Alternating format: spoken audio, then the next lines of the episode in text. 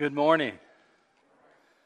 Thank you for being here today, and good morning to those of you who are, have tuned in online. Thank you for joining us for worship today.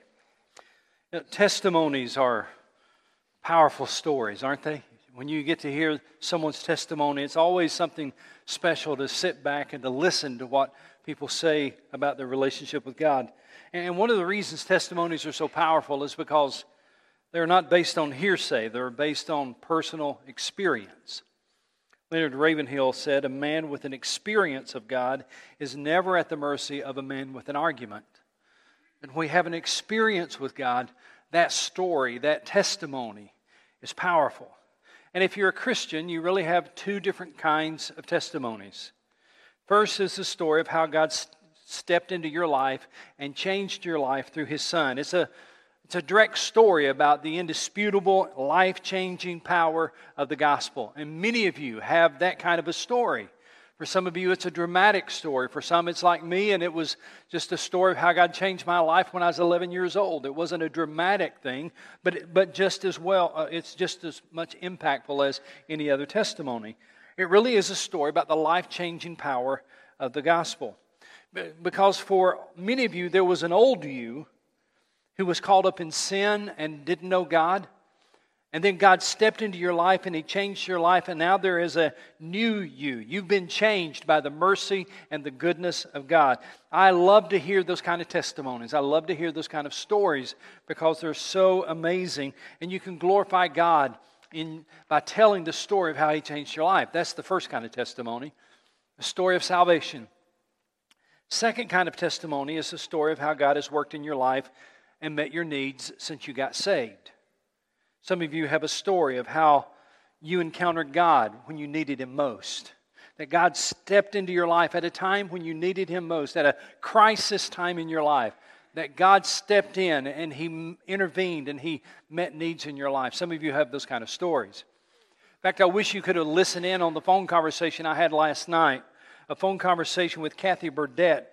Some of you know this, and many of you perhaps do not, but Keith and Kathy Burdett are in Montana, and this week, while in Montana, Keith had two strokes this week. The blockages were at the base of his brain. And the good news is, he was actually released from the hospital yesterday, and Keith and Kathy will be flying home on Tuesday. He still has a lot of therapy in front of him. He still has a lot to do to get better, but thank the Lord he's on the right right road. And, and in fact, when he checked out of the hospital, the doctor called him Mr. Miracle Man. Said he had never seen anybody recover from two strokes, two blockages like that in the back of his brain so quickly. Had never seen such recovery in his life. And Kathy, as she was talking to me on the phone last night, describing this ordeal, through she again and again and again talked about how God met need after need after need in that whole experience this week. How God intervened, and it was a very scary time. And yet God intervened. And in fact, she asked me to say to you, for those of you who knew about it, thank you for your prayers. That God did indeed answer your prayers. And she, her last words were something like this God intervened and helped Keith. Now, some of you have a story like that. You've got a testimony like that, where you were at your weakest and God gave you strength. You were at your saddest and God gave you comfort. You were at your lowest and God gave you hope. You were scared and God gave you peace. It's always good to be able to recall what God has done. It's always good to be able to pause and to thank God and give Him glory for the way He's intervened in your life. Your story, your testimony, is evidence and a reminder that God is real and that God is active in our world. So today, we're going to start a brand new series called my God. In this series, we're going to look at the stories, the testimonies of people who had firsthand encounters with God. This is not going to be hearsay. These are going to be the testimonies, the stories of people who had firsthand encounters with God. And I want to begin today by going to Psalm 63. Psalm 63 just going to read verse 1 and just the first half of verse 1, actually, the first line of Psalm 63 really was the inspiration for the entire series. David said in Psalm 63, Oh God, you are my God. If you have a pen or pencil handy, you might want to underline that phrase My God. Now, don't be misled by that phrase, My God. David was not saying, God belongs to me. David was saying, I belong to God. He's my God. I, I don't belong, uh, he doesn't belong to me, I belong to him. So, in this series, we're going to focus on testimonies or stories of people who have a real relationship with God. And perhaps some of you here today, or those watching online, you may not realize it, but you can have an absolutely real personal relationship with Almighty God. And let me show you why I say that. If you pause for a moment, you're in Psalm 63. Would you put something there and go over to Psalm 100? Another psalm that David wrote. I just want to look at one verse where David emphasizes his relationship with God, his personal relationship with God. David said in Psalm 100, verse 3, these words Know that the Lord is God. It is He who made us, and we are His. We are His people, the sheep of His pasture. If you still have that pen or pencil, let me give you another phrase to underline. In Psalm 100, verse 3, I would ask you to underline these words We are His. That's a beautiful phrase. We are His. Know that the Lord is God. It is He who made us, and we are His. We are His people, the sheep of His pasture. I would like for you just to pause for a moment and say that phrase with me. We are His. Would you say that together? We are His. You did great, but would you do it just one more time? We are His. Know that the Lord is God. It is He who has made us, and we are His. Let me help you understand that your life matters because we are His. You have worth because we are His. You are loved because we are His. Now, like you, I've got a lot of relationships in my life. I, am a son and I'm a brother. I'm a husband and a dad. I'm a grandfather and I'm a pastor. I've got a lot of relationships in my life, and, and those relationships have worked together to shape me and to make me the man that I am. But I want you to hear me clearly. The defining relationship of my life is my relationship with God. That is the relationship who has shaped me the most. That relationship with God made possible through the Lord Jesus Christ. You see, when you belong to God, you are His child, and He is your Father. Hear me, over or listen in uh, those listening online. When you belong to God,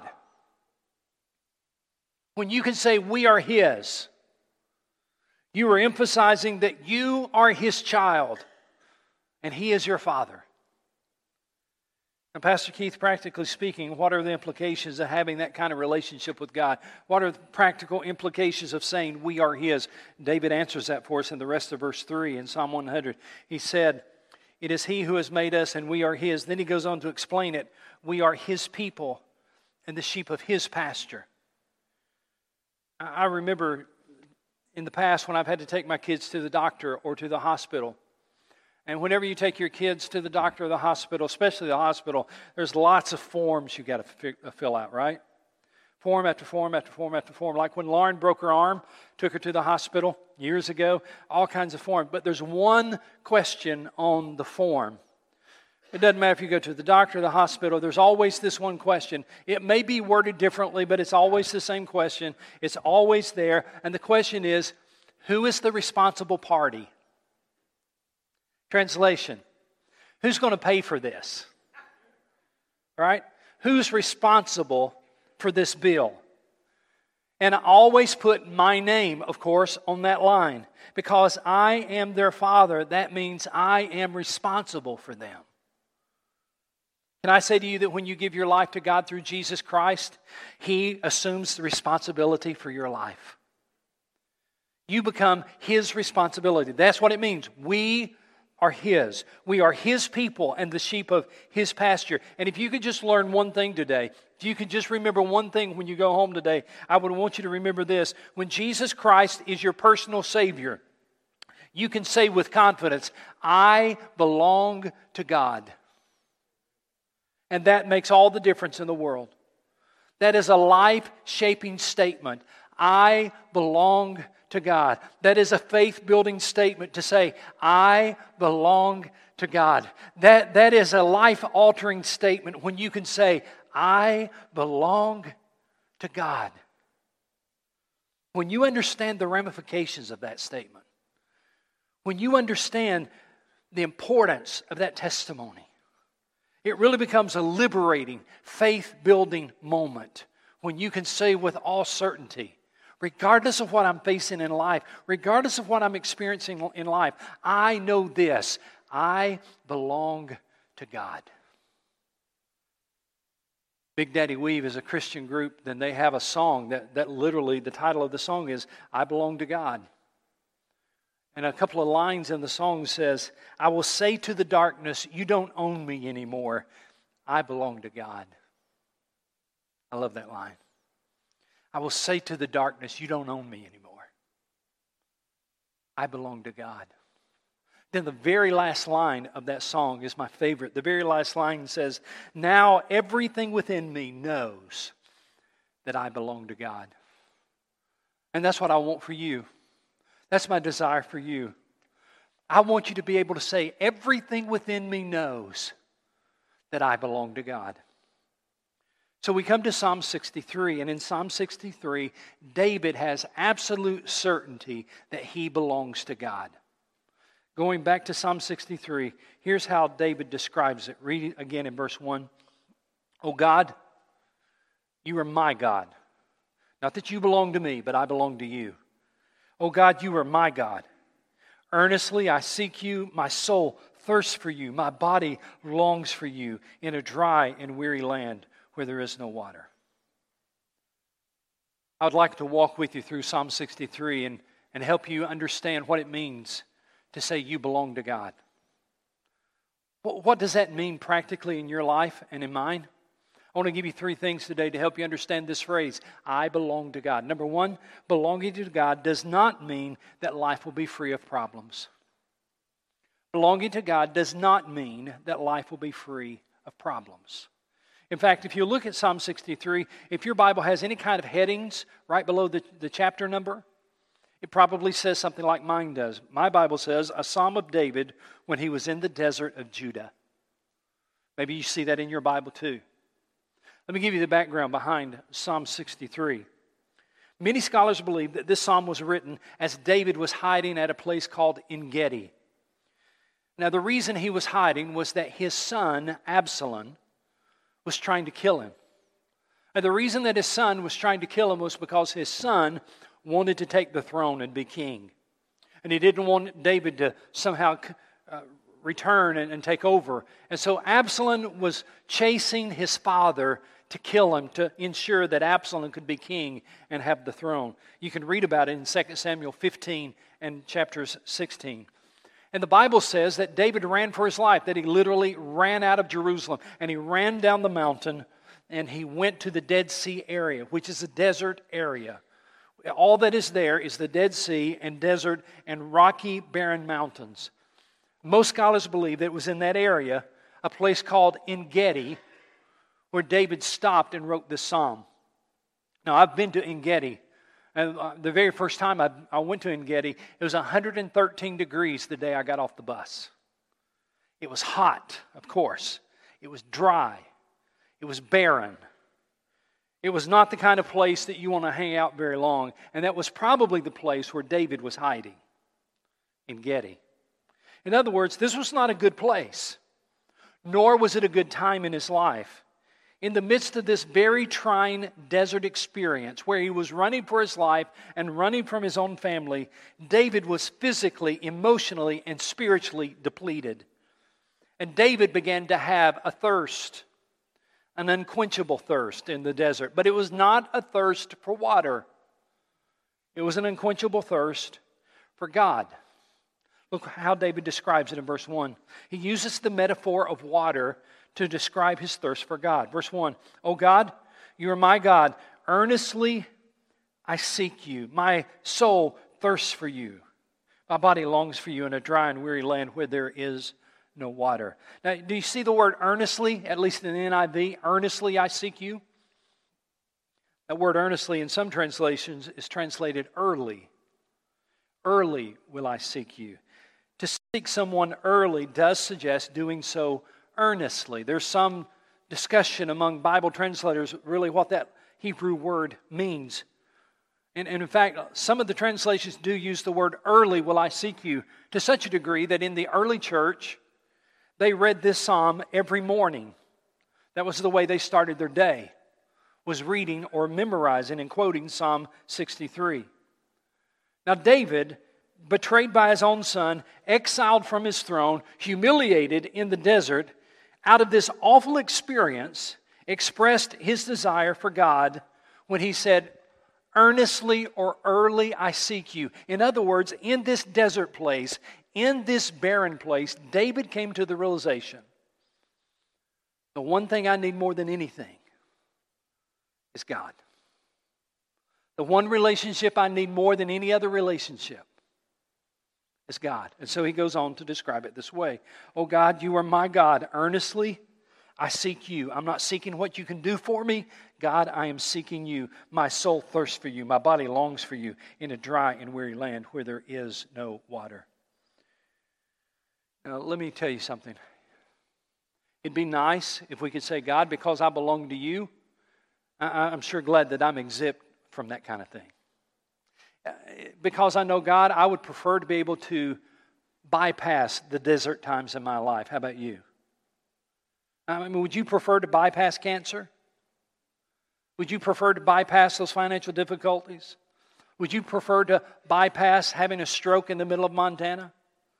Absolutely. We all would. But since I belong to God, even if I have a stroke in the middle of Montana, since I belong to God, even if they say it is cancer, then I can have the confidence that if I belong to Him, that even in those desert places like En Gedi, nothing will satisfy my soul like God will. Maybe you're, you're in Getty right now. It's a hard time for you. It's a hard place that you find yourself living in. And, and you know what I found out? It's interesting. A lot of the hard times and the crisis moments do involve our families, don't they? In one way or another. A lot of times, the, the greatest pain in our life, the greatest heartbreak in our life, the greatest struggles in our life, in one way or another, many times involves our families. That was David at Engedi. And in that hard time and in that dry place, David learned that nothing could quench his thirst like God could. Or maybe it's not a crisis time that you find yourself in, maybe it's just life that has drained you. You said, Pastor Keith, I don't really don't have any crisis right now, but man, I just emotionally, spiritually, I just kind of feel drained. I just feel dead. Just, just life has drained me. And David reminds us, and only God can refresh you. Only God. Let's read it one more time, please. Verse 1, then we'll go on. Oh God, you are my God, and earnestly I seek you. My soul thirsts for you, my body longs for you in a dry and weary land where there is no water. I belong to, to God. Number two, belonging to God gives you reasons to worship Him. Now, listen, if you haven't heard anything else, I want you to focus on verses 2 through 5. I have seen you in the sanctuary and beheld your power and your glory. Because your love is better than life, my lips will glorify you. I will praise you as long as I live, and in your name I will lift up my hands. My soul will be satisfied as with the richest of foods. With singing lips, my mouth will praise you. Someone has said that we need high moments with God, which we can recall in the low moments of life. Verse 2 Exiled and alone, David could remember seeing God's power and God's glory displayed back in Jerusalem. He, I call it those sanctuary memories. Those sanctuary memories when you remember other times uh, of when you were with God and when God was close to you and when God where just that worship just seemed so special. Those sanctuary memories sustained him in the desert. Look how he describes it in verse 2. I have seen you in the sanctuary and beheld your power and your glory. There in En Gedi, in the desert, David remembered the glory and the power of God he had once known. And then he gives us some reasons why we can praise God even at a place like En Gedi. First of all, number one, we can praise God because of his love. Verse 3 Because your love is better than life, my lips will glorify you. I want to tell you something. You can say that to God regardless of what you're going through right now. Look at it again. Because your love is better than life, my lips will glorify you. This might be a crisis time for you. It may be a crisis time for you and your family. It might be a time where you don't have a lot of answers. It might be a time where you say, I don't understand why life has exploded like it has. But because your love is better than life, my lips will glorify you. Because let me tell you something in the New Testament, Paul said, What can separate us from the love of God in Christ Jesus? He goes on to describe all these things, and the conclusion is nothing can separate us. And David came to that conclusion too. In the deserts of En Gedi, David stood there and he said, My lips will praise you, even though I'm in a hard place. I'm going through a bad time. And even if life has just drained you and just spiritually you're dry and depleted, how do you get back? Sometimes you got to praise your way out of your problems. My lips will glorify you because of your love. And then he goes on and tells us another way we can worship God. We can praise God because of his name. Verse 4 I will praise you as long as I live, and in your name I will lift up my hands. Would you do me a favor? I don't want to make you feel uncomfortable, but I'm not going to do anything bad. I just want you to lay your Bible down for a moment. And would you just lift up your hands for a second? I haven't done this in any other service. I probably should have. Just lift up your hands, hold them up for just a minute, and let me read this to you again. I will praise you as long as I live, and in your name I will lift up my hands. Now, I'm going to ask you to keep them up for just a minute because when you lift up your hands, you're saying to God, I surrender. When you lift up your hands, you're saying to God, You're greater than I am. When you lift up your hands, you're saying you deserve the honor and the glory. And David said, I'm, I'm in the desert. I'm in a hard place at a hard time, but I'm going to lift up my hands and I'm going to praise you. And can I say something to you? You can do that tomorrow, regardless of what's happening in your life. You can lift up your hands and you can praise God. Okay, put them down. Get tired, didn't it? We can also praise God because He satisfies. Look at verse 5. My soul will be satisfied as with the riches of food. With singing lips, my mouth will praise you. My soul is satisfied like the richest of foods.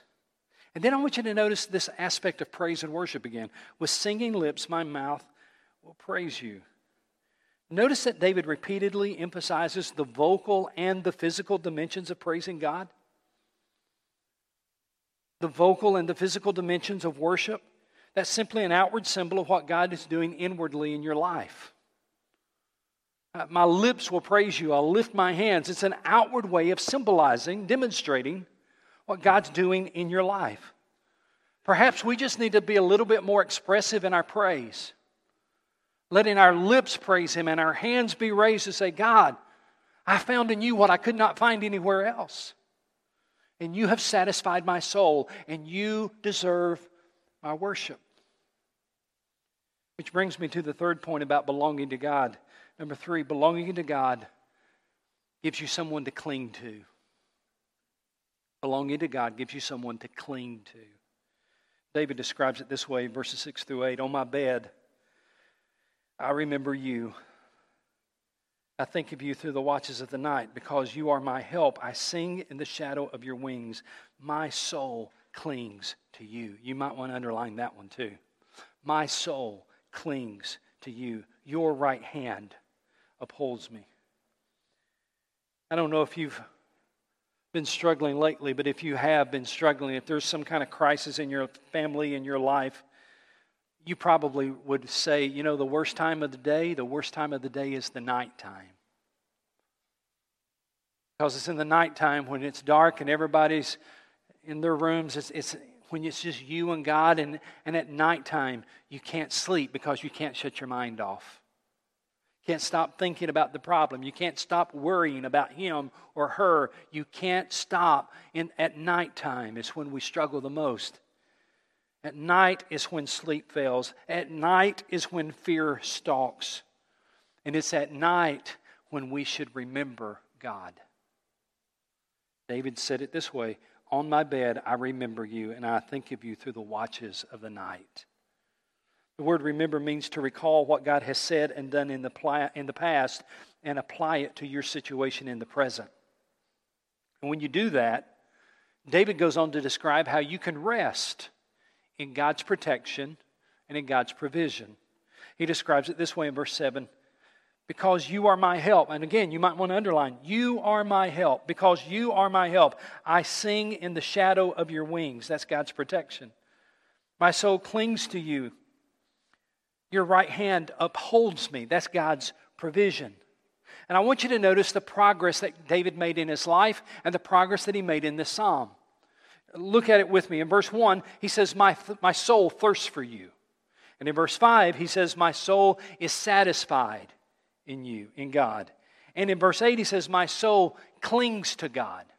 Do you see this progression? Verse 1, my soul thirsts for God. Verse 5, my soul is satisfied in God. Verse 8, my soul clings to God. David understand, understood that when God is all you have, you finally realize that God is all you need.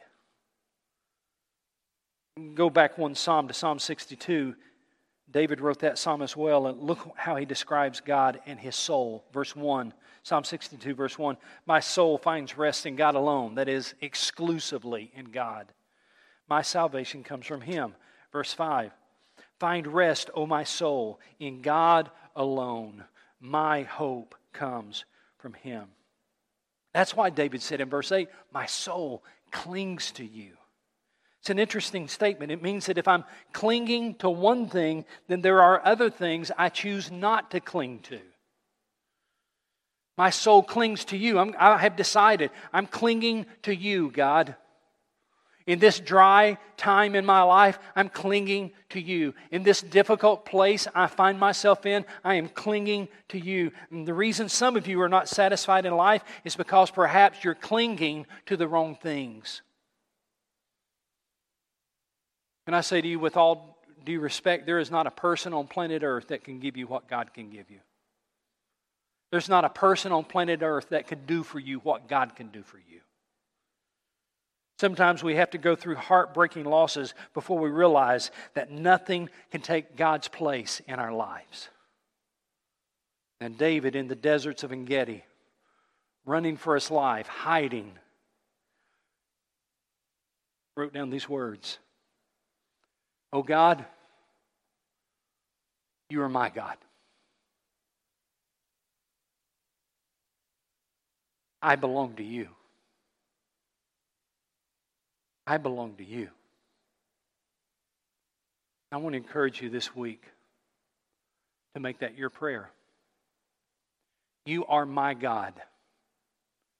You don't belong to me. But I just want to reaffirm I belong to you. And so I recognize you have assumed, you have assumed responsibility for my life. I belong to you. And this, this problem that I'm facing is going to be extremely difficult, and it's scary and it's difficult, but I belong to you. And I don't see an answer, and I don't know the, the, how it's all going to work out, but I do know this I belong to you. And my soul may be weary and dry and empty, but I still know this I belong to you. You are my God. I belong to you. That's why Jesus said in Matthew 6, Why are you worried? Why are you worried about what you're going to eat and what you'll put on? Because your Heavenly Father knows what you need. Because you belong to Him. He has assumed responsibility for your life. So stop fretting. Stop worrying. by faith and through worship, say, God, I belong to you. You are my God. I'm yours. Pray about that. Would you join me? Every head bowed, every eye closed, please.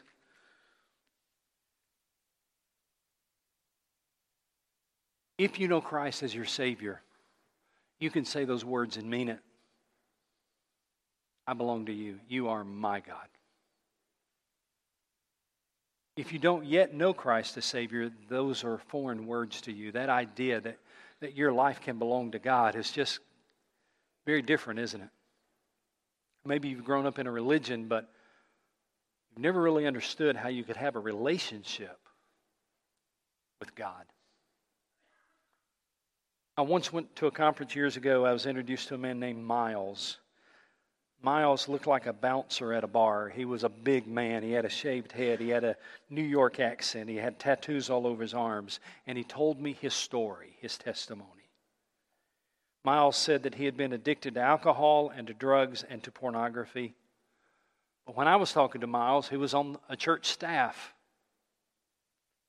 helping people who used to be like him. Miles explained to me how Jesus Christ changed his life, he finally found what his soul was searching for. He was searching for it in alcohol. He was searching for it in drugs. He was searching for it in pornography. He could not find what his soul was searching for. And eventually, he found what his soul was searching for in his relationship with God through Jesus Christ. And it changed him forever. And the same thing can happen to you today. Whether you're watching online or you're here in this building, God can change your life forever. God wants to have a personal relationship with you, and He went to great lengths to make that possible. Jesus Christ came and took on flesh. He lived in our world, and He died on a cross, literally died on a cross. Not for anything He had done wrong, but for your sin and for mine. Because our sin is the one thing that gets between us and a, and a holy God. So Jesus died to pay the penalty for your sin and mine. And the Bible says that God promises to forgive us, to cleanse us of our sin, if we will, by faith, believe that Christ died in our place, and by faith, ask Him into our lives. You can do that right now. Those watching online, you can do that right now. Those here in the building, you can do that right where you are. By faith, say something like this Dear God, I know that I'm a sinner, and I believe that Jesus Christ lived for me and died in my place. God, my soul has been searching for something. Today I believe I found it in you. So I'm turning away from my sin. And I'm trusting in Jesus Christ that He died on the cross to make a relationship with you possible. I'm asking you to forgive me of my sin and come into my life. Make me a new person. And I promise to live for you. In Jesus' name I pray. Amen.